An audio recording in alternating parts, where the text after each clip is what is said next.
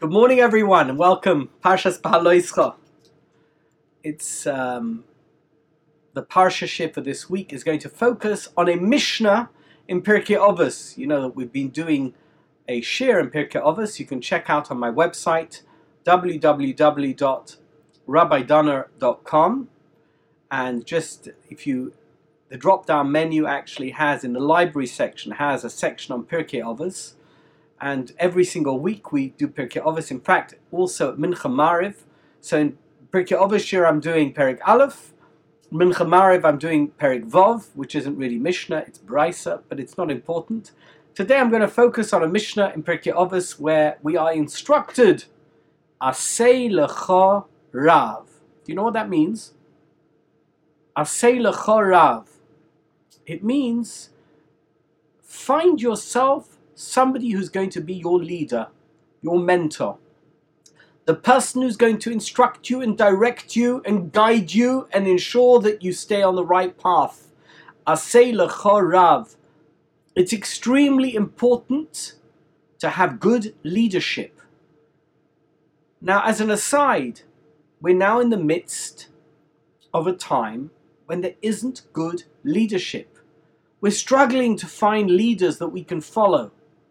Somebody called me from the UK last week and he said, and I'm not making this as a political comment, I'm just telling you what a friend of mine for many years said about the upcoming American election.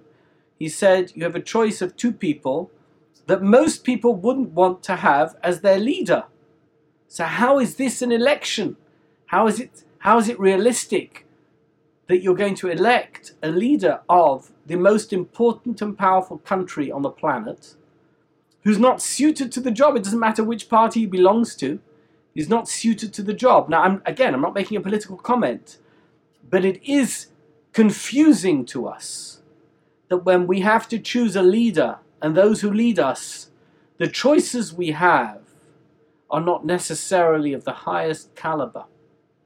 What are we to make of that? And what does Judaism have to say about leadership? And I live in the United States. What does the United States, the history of the United States, have to say about leadership? It's extremely important. We need to know what it is that we're looking for in a leader. What are the limits of leadership?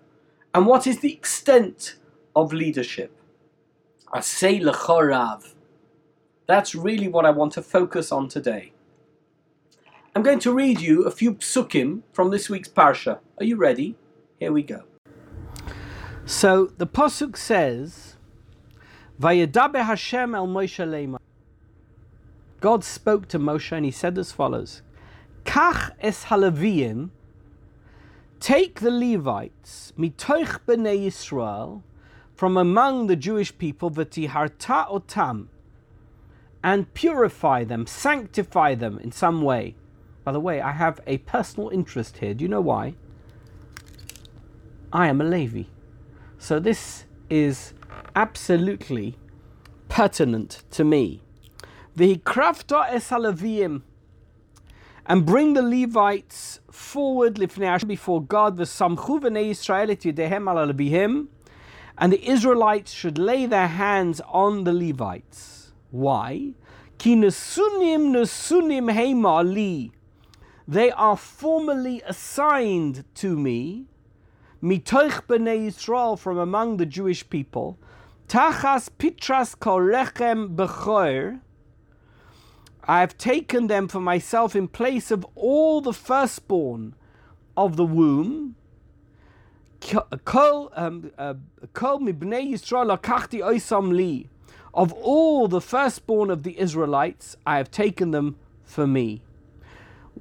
Ki li kol bechor b'bnei Yisrael, because the truth is, says God, all the firstborn among the Israelites, whether it is ba'adam u'vabahema, whether they are man or they are beast, By Yom HaKosi kol bechor b'Eretz Mitzrayim, they are mine from the moment I smote the firstborns in the land of Egypt.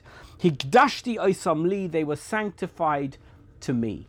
In other words, God lays claim to the firstborn of the Jewish nation. Any firstborn, whether they are a person, a human being, or whether they are animals who are born, they belong to God. And therefore, it should have been them who was chosen from among the Bnei Israel, but it wasn't, it was the Levites. And here's the explanation. I have taken the Levites in place of all the firstborns of the Jewish nation. And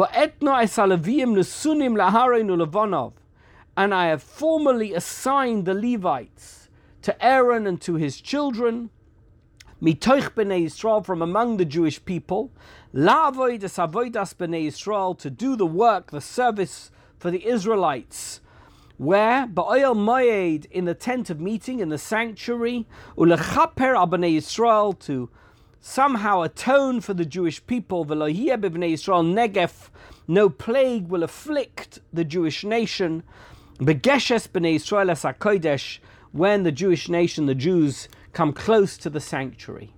We have here a description and a definition of the hierarchy of leadership of the Jewish people. It should have been the firstborn of every family. For reasons I won't go into now, God changed that plan, and God designated the Levite tribe to be the leadership tribe in terms of Judaism, of the Jewish faith, for the Jewish people. There was political leadership. The political leadership ultimately crystallized around the tribe of Judah, and particularly the family of King David. But political leadership, and we're going to look at political leadership a little bit later on, because leadership is leadership. However you're going to define it, and however it's going to be understood, leadership is leadership. When we say Asei L'cha Rav, we're not just talking, by the way, about somebody who can be your rabbi. We're talking about somebody who can be your leader in every sense of the word. And sometimes that sense is going to be a faith leadership. Sometimes it's going to be political leadership. Sometimes it's going to be the leader of the family. Somebody who's going to ensure that the family is served best in the world, in the choppy waters of the oceans of the world. But whatever it is, you need to have leadership, and there's a hierarchy of leadership. First of all, you have the Bnei Yisrael, who are those who are going to be led. Then you have the Levites. They've been chosen to replace the firstborns. Too complicated to have firstborns leading the world, to lead the Jewish world. Therefore, we've designated a leadership tribe in terms of Jewish faith leadership. It's called the Levite tribe, the Leviim, and they, if you know anything about what it means to be a Levi, they renounce their rights to any land in Eretz Yisrael. They have their own cities where they live, but essentially their lives are completely devoted to leading the Jewish people. That is what they do. That is their function. But even they are not the ultimate leaders, because ultimately within them there is a family, the family of Aaron the high priest, and he is the leader of the leaders, and he is the one who assigns the duties and takes care of the leadership tribe. So there's a hierarchy even within the higher echelons of Jewish society. What is the concept of leadership within the Jewish people? How are we to understand it? And this translates itself into all aspects of leadership. Political leadership, rabbinic leadership, ritual leadership. There is an ideal of leadership that is stated within these few psukim, where God instructs Moshe Rabbeinu to create a cadre, a group of people whom he invests with the power of leadership over the Jewish people. Not everybody can be a leader, not everybody is entitled to be a leader, not everybody is capable of being a leader. And we give power to those who should be our leaders, and we have expectations of those who are our leaders. That is what the Shir today is going to focus on. So I've just given you this as a backdrop to a rather broad topic, the topic of leadership, and particularly at a time when we struggle to find leadership. And by the way, I'm just going to mention something which is pretty time-bound for those of you who are going to be listening to this shir on SoundCloud or watching it on YouTube in the months ahead or in the years ahead. This may not be relevant to you then, but at the moment we are reading in the newspapers about defunding or dismantling police in various cities across the United States in the wake of the George Floyd killing, as if somehow taking away the leadership power of the police or the power of the police to take care of us is going to resolve the problem. Why should we have people who lord it over us? They're only going to abuse that power, and therefore we would prefer to remove that power from them, because life will surely be better if they don't have the power to put their knee on people's necks. That's kind of the logic that one is reading into this particular moment in time. I want to address that from a Jewish perspective. How are we to understand leadership? What are the challenges of leadership? And what are the challenges to leadership from those who are being led? Okay? I think that really sets the backdrop. Let's look at the next piece in the source sheet. By the way, the source sheet is available online, on the website, on SoundCloud, and on YouTube. So please, if you want to download it, it's a number of pages.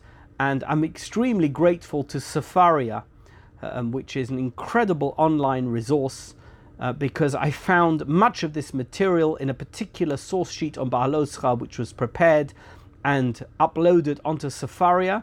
And I have absolutely shamelessly utilized that Safaria worksheet, and I'm delighted to present it to you today. Thank you. So the second source is also in Bamidbar. This is later on in Bamidbar, in a parsha about somebody who challenged the leadership. Do you know who he was? His name was Korach. Korach was a relative, a cousin of Moshe Rabbeinu, and he wasn't happy. He wasn't happy that the leadership had been vested in Aaron and in Moses. And even though he was a Levi and he had an elevated position within the Jewish nation, he wasn't satisfied with it, and somehow he wished to challenge it. He was so upset that he wasn't included in the leadership that he challenged Moshe Rabbeinu, and he got together a ragtag bunch of ne'er-do-wells. Not sure that's a word that people watching this shir or listening to it use too often, but it's important to know it. Ne'er-do-wells, people who have aspirations way above their station, whose reach is well beyond their grasp. Those were the colleagues of Korach. I want to read you a few psukim from Korach so we get a sense of what the complaints were against Moshe Rabbeinu and Aaron HaKohen in the first major serious rebellion against leadership in the Jewish nation, going back 3,300 plus years. Listen to what the Torah tells us. Vayikach Korach ben Yitzhar ben Kos ben Levi. Korach took — I'm not going to go into all the Pirushim on that, I've given Shurim on that in the past, what exactly it was that he took.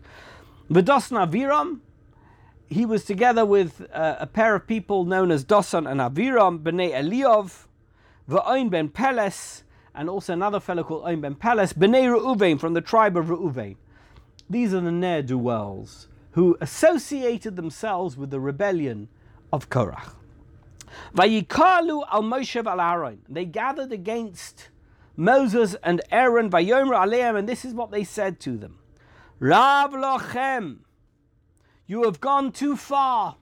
Who do you think you are, Moses and Aaron? Why should you lord it over us?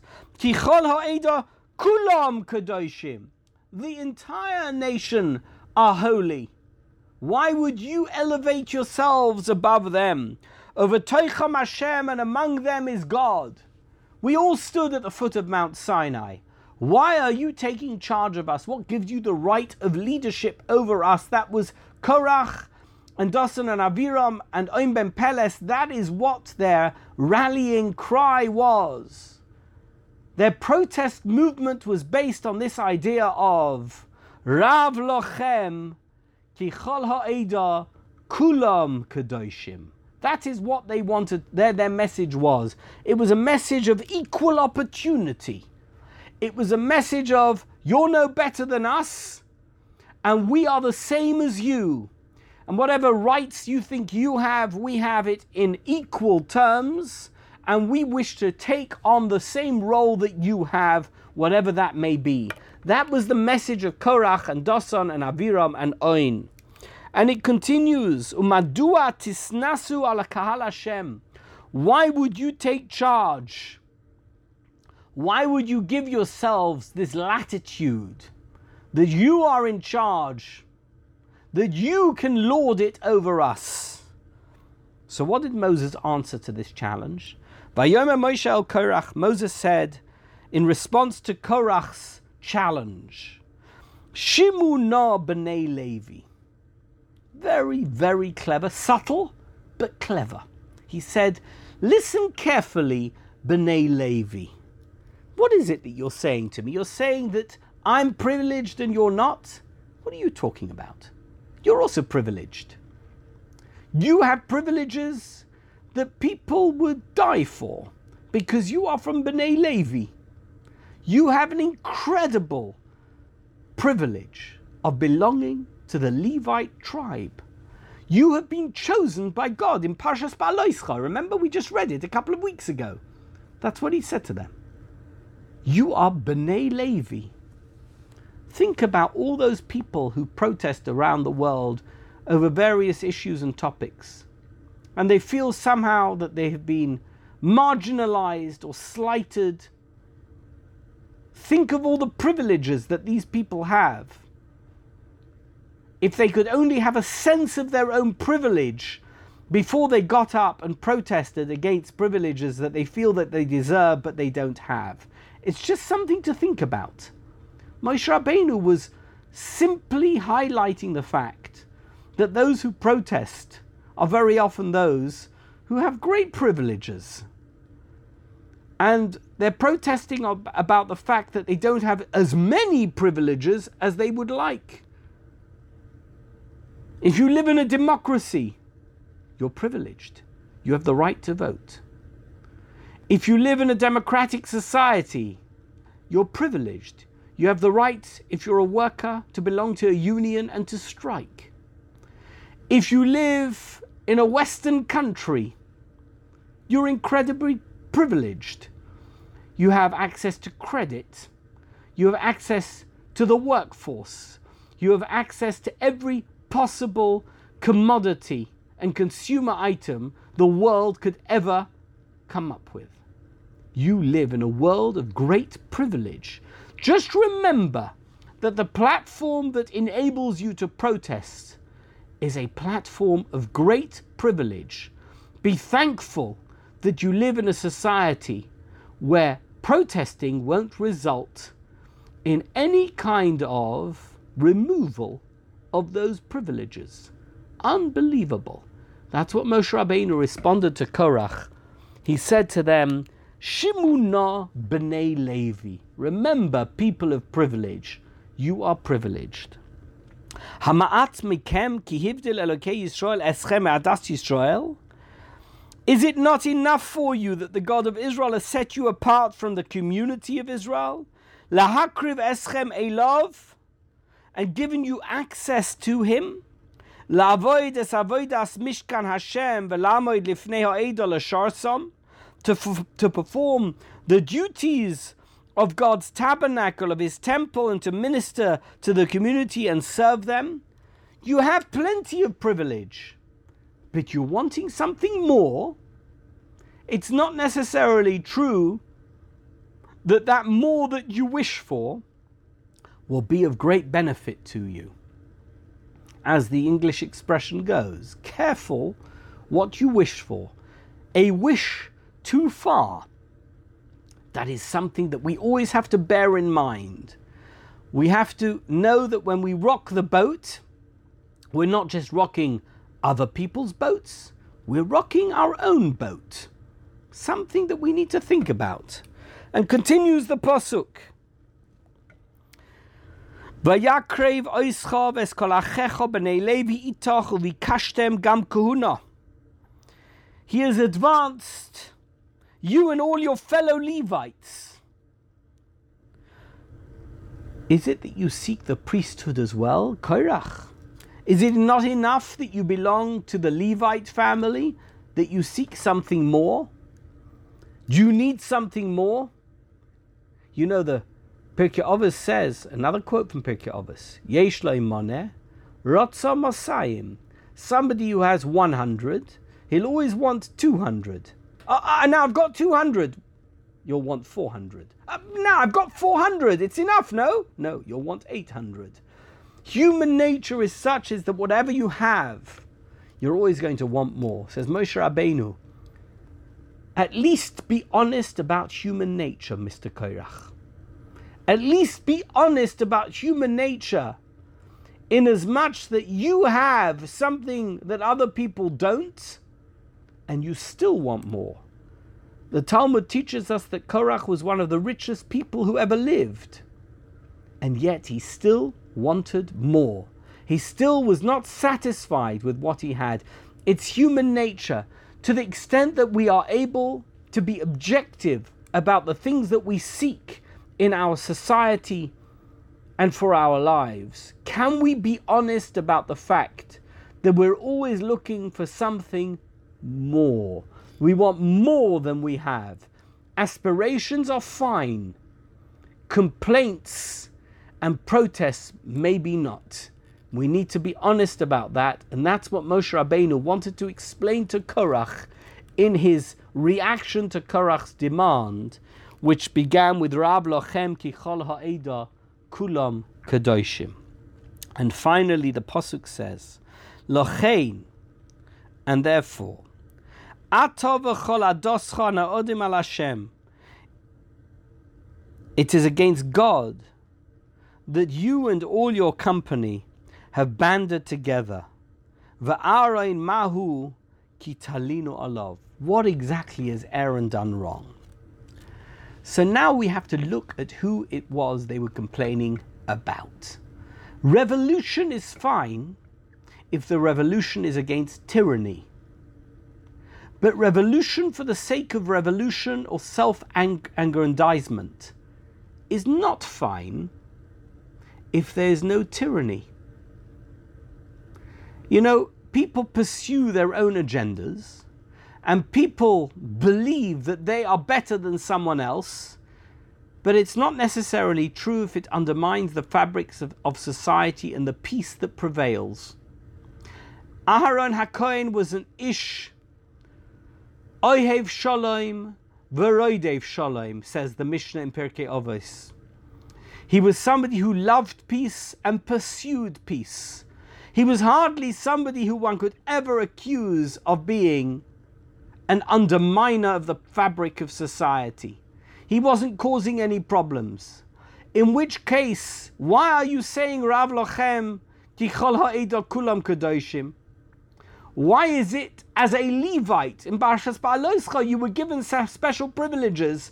Why are you trying to remove the leadership status of Aaron HaKohen simply because you would like that role?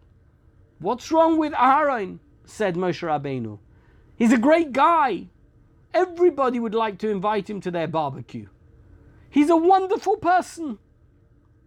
Why would you want to replace him? Why would you want to get rid of him? He's a marvelous leader. So you see here two things.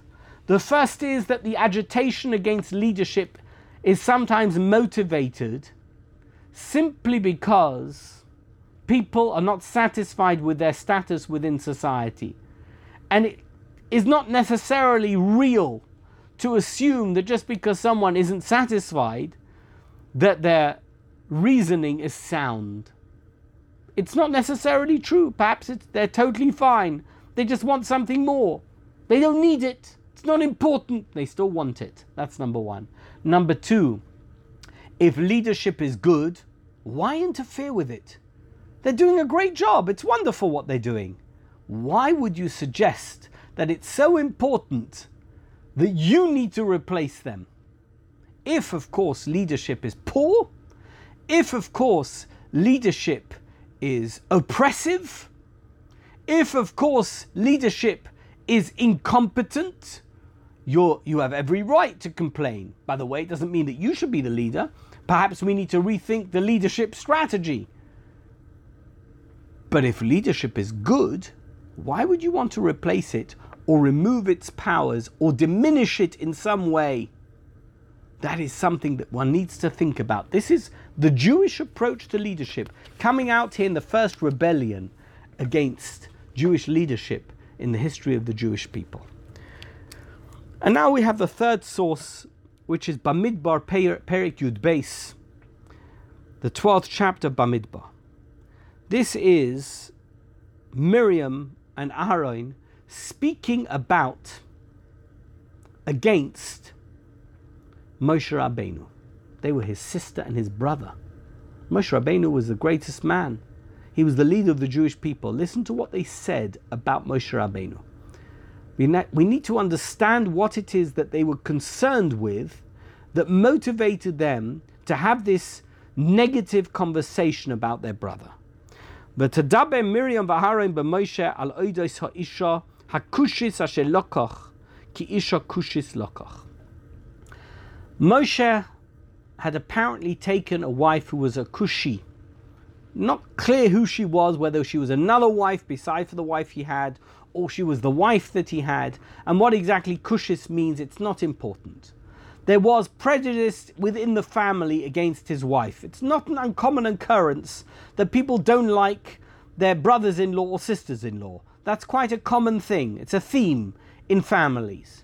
And Miriam and Aharon are human beings, and they had a conversation about their sister-in-law, whether she was a new sister-in-law or the same sister-in-law, and they were concerned about that situation, whatever the situation was. Vayomru harak ach b'Moshe diber Hashem aloi gam bonu diber vayishma Hashem. And they said, whatever it is they said, and I've given a shir on that in the past, they concluded their discussion with the following observation. They said, has God spoken only through Moses? Is he the only prophet here? Is he the only one who's considered worthy of God's prophecy? Has he not spoken through us as well? Vayishma Hashem, and God heard what they said. He listened carefully to their complaint. And based on what he heard, he drew a conclusion, and that conclusion is presented to us in the following psukim. Va'ish Moshe onav ma'od. The first thing is an observation about Moshe Rabbeinu himself. He was exceedingly humble, says the Torah. Onav ma'od mikol ha'adam. Among humanity, his humility exceeded everybody else. Asher al panei ha'adama. Vayomer Hashem. And on that basis, God said, Pitoim, suddenly, al Moshe vel Aharon, to Moses and Aaron, vel Miriam, and to the sister Miriam, T'u shaloshtachem el oel moed, v'yetzu shaloshtam. He says, all three of you need to immediately come for a conference in the oel moed, in the tent of meeting. I need to speak to you all right now. He heard the complaint, and he assessed Moshe Rabbeinu as being a great onav, a man of enormous humility.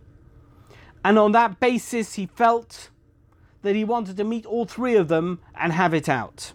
And he said as follows, Vayered Hashem ba'amud onan, he came down, Vayamod pesach ha'oyel, and he was at the entrance to the tent of meeting, Vayikra Aharon and Miriam v'yetu shneim, and he called to Aaron and Miriam, and Moshe's there. He's watching what's going on, and this is what God says to them. Vayomer, he said, Shimu Na B'nai Levi. Listen carefully to these words. Im Yihye Niviachem Hashem b'Mara Elov. When a prophet of God arises among you, I make myself known to him. Es vado b'chaloim, in a dream, in a vision. Adaber boi. I speak to him. Lochein avdi Moshe b'chol beisi ne'eman hu.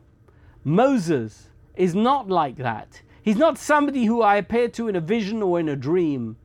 He is somebody who is considered a ne'emon beisi. He is trusted throughout my household.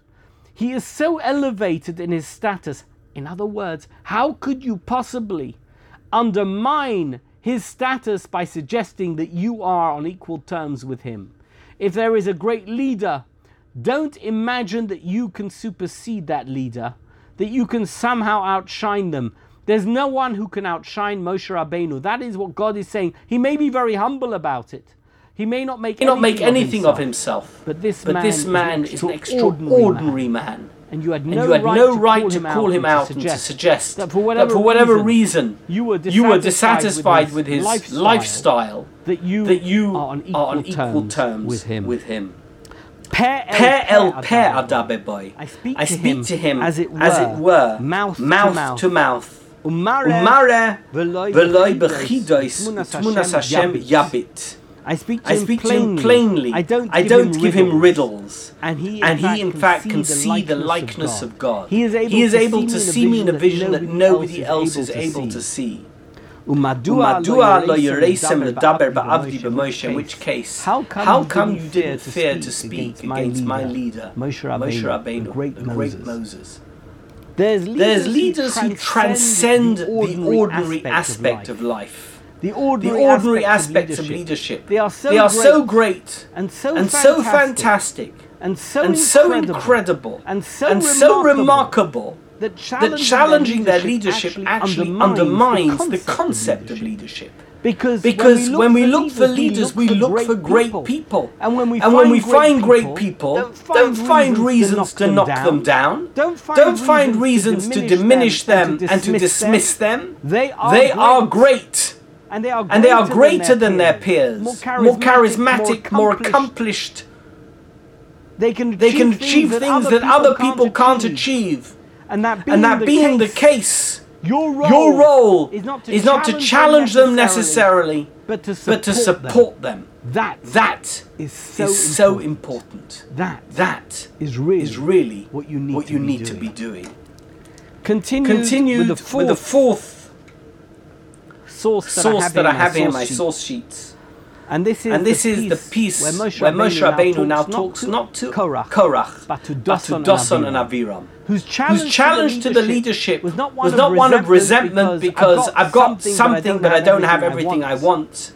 It was one of protesting for the sake of protesting. Undermining for the sake of destruction, not for the sake of construction. When you are constructive, that's one thing. But when you are destructive, you don't just destroy the people you want to destroy, you destroy everything. The fabric of society can be undermined. That was Dosan and Abiram. Perhaps Korach had a legitimate question to ask. He didn't present it in a legitimate fashion. But perhaps he could have said, listen, if I'm from the tribe of Levites, perhaps I also have a role to play as a Kohen. By the way, Rashi, as Rashi quotes from the Medrash, Rashi says, Oila Rasha Oila Shcheinoi. If that was the case, he wouldn't have chosen Dosan and Abiram to be his counterparts in this revolution, in this rebellion. He would have come to himself privately in a meeting with Moshe Rabbeinu and said, Come on, give me a chance and have a discussion with Moshe Rabbeinu, a trusted servant of God, as to what his, Korach's role should be going forward. But that's not what he did. He aligned himself with some of the vilest people in Jewish society. The lowest dregs. People whose only intent was to undermine and destroy. Namely Dosan and Abiram. And I'm not making this up. Let's see what the Torah has to say in their own words about Dosan and Abiram. Vayishlach Moshe likroy leDosan v'leAbiram. Moses called to Dosan and Abiram Bnei Eliov vayomru lo na'aleh. Even though he sought an audience with them, they said, we're not going. Hamaat Kihdil Eretz Zova's Cholav Udvash. Is it not enough that he brought us from a land flowing with milk and honey? Lahamiseinu Bamidbar. to kill us, to murder us in the wilderness. By the way, there's no evidence whatsoever that Moses wanted them to die, or that there was any threat to their lives. This is fiery rhetoric. This is incendiary rabble-rousing. As if Moshe Rabbeinu in some way wanted to kill Dosan and Abiram. There's no evidence of that whatsoever. Ki sishtorer oleinu gam historer. And they say as follows. All he wants is to lord it over us. He wants to be in charge. He doesn't care if we die. He has no interest in us. By the way, that's a legitimate claim against leadership. It wasn't true about Moshe Rabbeinu. There are some leaders whose only interest is that they have the power and others don't. And they, of course, wanted to suggest that that was Moshe's guiding principle. He wanted to be in charge so that they shouldn't be underneath him. And they continued. In fact, not only did he draw us out and take us out of a wonderfully wealthy country where we were living a marvelous life. What a lie, by the way. Rewriting history. They lived in Egypt as slaves. It was hardly in Eretz Zova's Cholav Udvash. But in any event, they suggest that Moshe Rabbeinu had promised them that they would go to Eretz Zova's Cholav Udvash, but he never took us there. Vatiten lanu nachla soda v'korem, ha'eni ha'anoshim ha'em tenake lo nale. Atanaker lo nale. He says, even if you brought us to a land flowing with milk and honey, and given us possession of fields and vineyards, should you gouge out those men's eyes? We will not come. This was a direct challenge to Moshe Rabbeinu's leadership. As far as Dosan and Abiram were concerned, notwithstanding any good that he had ever done, they were not interested. They couldn't care less. We don't want, by the way, the tribe of Reuven has a bit of a taina. They have a bit of a complaint. Why? Because Reuven was the firstborn. Levi had replaced Reuven as the servants of God, as the ritual leaders of the Jewish nation. And therefore there was a lot of resentment among the Reuven tribe. And the mouthpiece for that resentment were two people, initially three, because On ben Peleth joined, but there were two people. On ben Peleth removed himself, probably with the assistance of his wife who wanted him to avoid any negative outcome. Dosan and Abiram, who were rabble-rousers and troublemakers with a history, with form, for creating and fomenting problems in the Jewish nation. And they understood the zeitgeist, the resentment that existed within their ranks, within the Reuven tribe, and they capitalized on it by attacking Moshe Rabbeinu and suggesting that they wanted to grab back the leadership. Not because Moshe Rabbeinu there was anything wrong with him. They suggested there was, but because they deserve it more than him. So you see what aligned them with Korach was not because they were deserving, but because they were naturally rebellious and resentful and angry. And that bitterness was what underpinned and underscored everything that they did in the midst of this rebellion. So now we continue with Shmuel Base. It's a story of corrupt leadership. And corrupt leadership is very dangerous because corrupt leadership can cause enormous problems.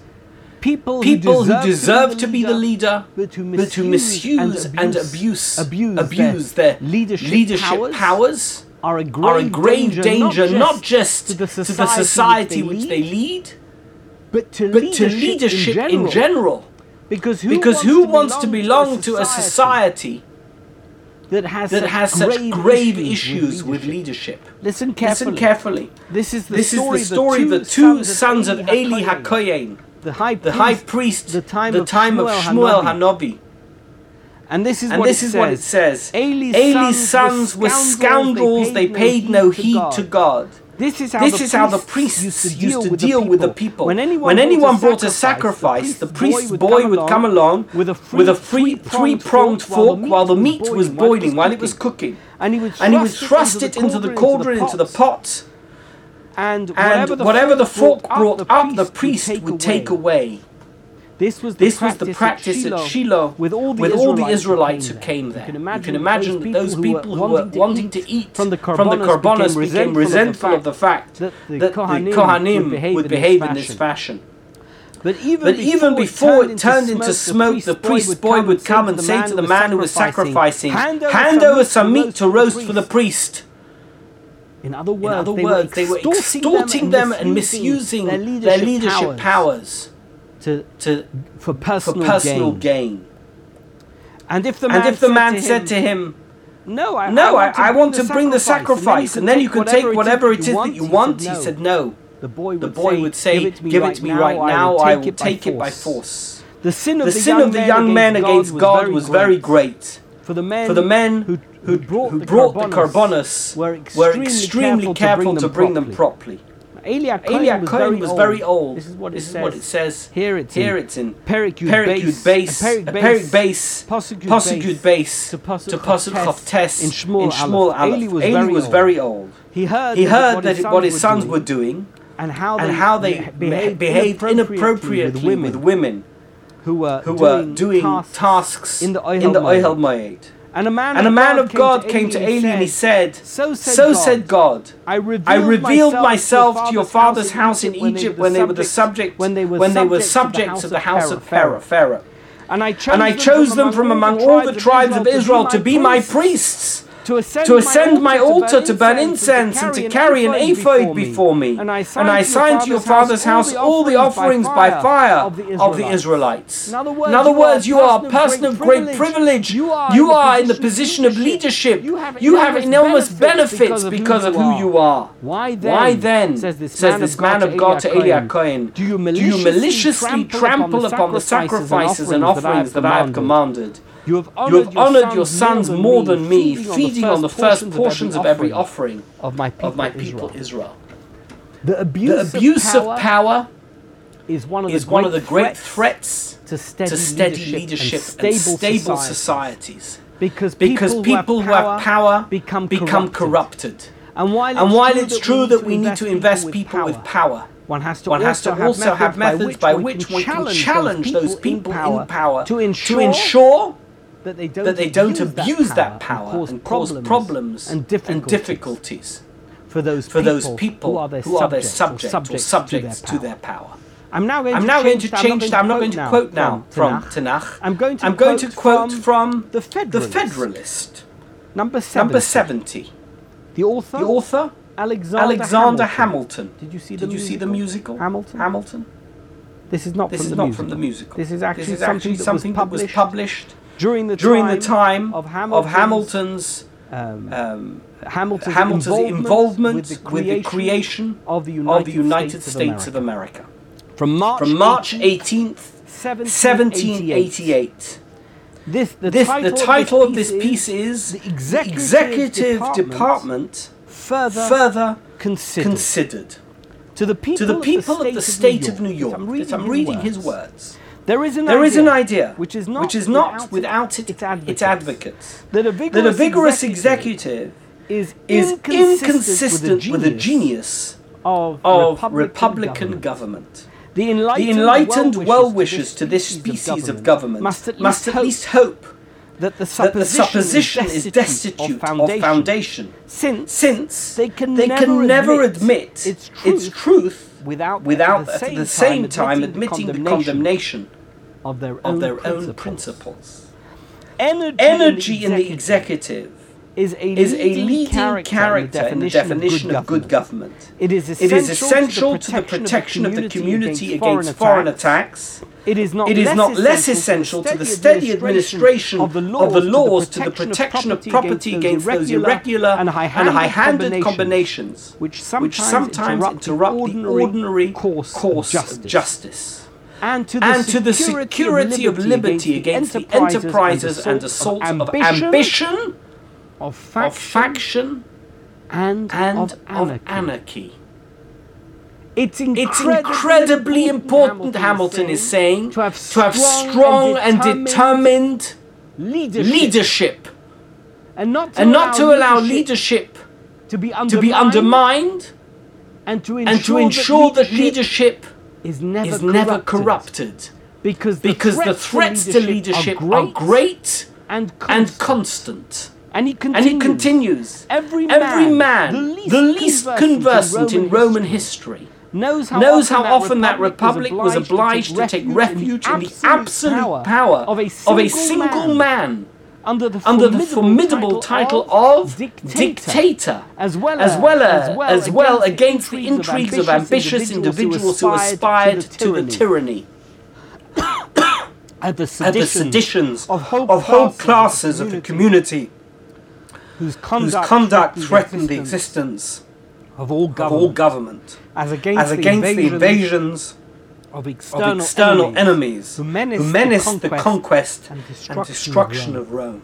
Sometimes leadership needs to be decisive and strong for the very reason that those who undermine it are complaining about it.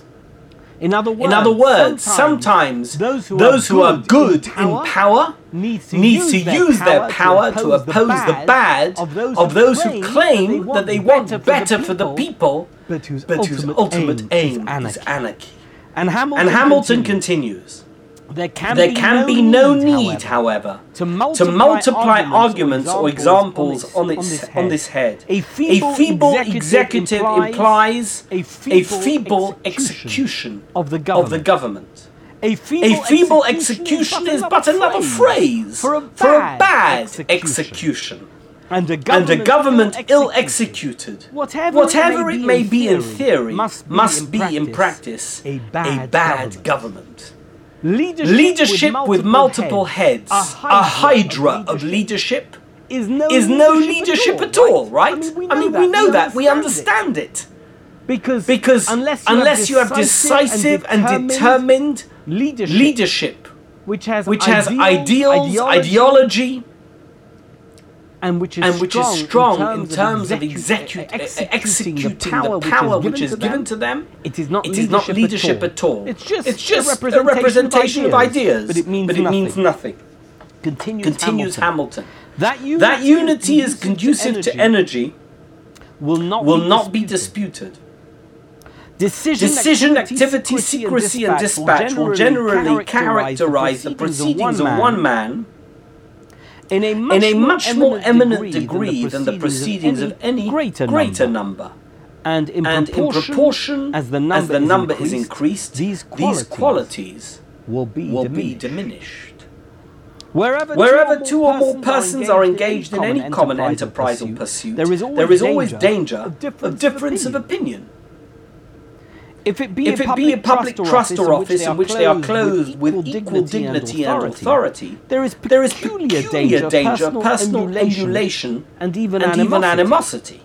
From either and especially from all these causes, the most bitter dissensions are apt to spring. Whenever these happen, they lessen the respectability, weaken the authority, and distract the plans and operation of those whom they divide. If they should unfortunately assail the supreme executive magistracy of a country consisting of a plurality of persons, they might impede or frustrate the most important measures of the government in the most critical emergencies of the state.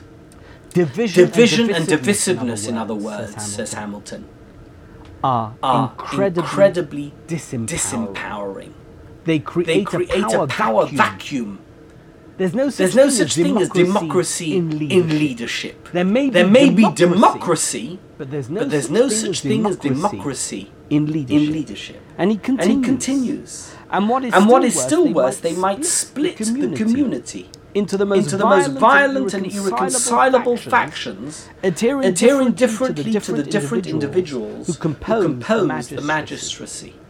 Division is destructive, in other words. That's what Hamilton is saying. By not giving people the leadership, you are undermining your own ability to function in society. We demand leadership. Men often oppose a thing, this is Hamilton again, merely because they've had no agency in planning it, or because it may have been planned by those whom they dislike.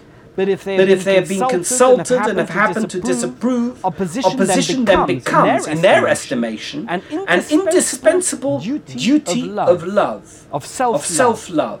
They seem to think themselves bound in honor and by all the motives of personal infallibility to defeat the success of what has been resolved upon, contrary to their sentiments. Men of upright, benevolent tempers have too many opportunities of remarking with horror to what desperate lengths this disposition is sometimes carried, how often the great interests of society. Listen to this carefully. How often the great interests of society are sacrificed to the vanity, to the conceit, and to the obstinacy of individuals who have credit enough to make their passions and their caprices interesting to mankind. In other words, you can protest and be right and still be wrong because of the damage you've caused to society at large by challenging the leadership. An incredible idea. Perhaps the question now before the public may, in its consequences, afford melancholy proofs of the effects of this despicable frailty, or rather detestable vice in the human character. I think that there is great tension in the concept of leadership. We have to choose leaders. Those leaders have to be much better than even the sum of their own parts. They have to be, in a sense, greater than who they are. They have to aspire to perfection. They can't be like Eli HaKohen's sons who abuse their power. But at the same time, when you challenge leadership, when you undermine leadership, when you challenge the people in power who run our society, you run the danger of undermining the very fabric of our existence and endangering your own lives and the future of the lives of your families because of what you are doing. Korach may in a sense have been right when he said Rav lochem because everybody was a kadosh. Yes, it's true. But by challenging Moshe Rabbeinu and by aligning yourself with ne'er-do-wells, people like Dosan and Abiram whose only intention was to express their resentment and to undermine leadership, it's not just a revolution against leadership in order to provide better leadership. It's revolution for the sake of revolution. And there's no such thing as revolution for the sake of revolution that ever amounts to positive results. Ultimately it will fail because it's vanity. Ultimately it will fail because its strategy is anarchy. Ultimately it will fail because it doesn't really truly have the best interests of society at large at heart. And therefore the balance which one has to strike, has always to be respect and revere leadership, ensure that if you have complaints against leadership that it's expressed in such a way that does not undermine leadership and doesn't undermine the functioning of society, and to avoid any association with Dosons and Avirams, to avoid any association with those. Even if you are correct, who would do anything to foment rebellion and anarchy within the society from which we benefit, and from which we take so much. We'll leave it here for today. Thank you.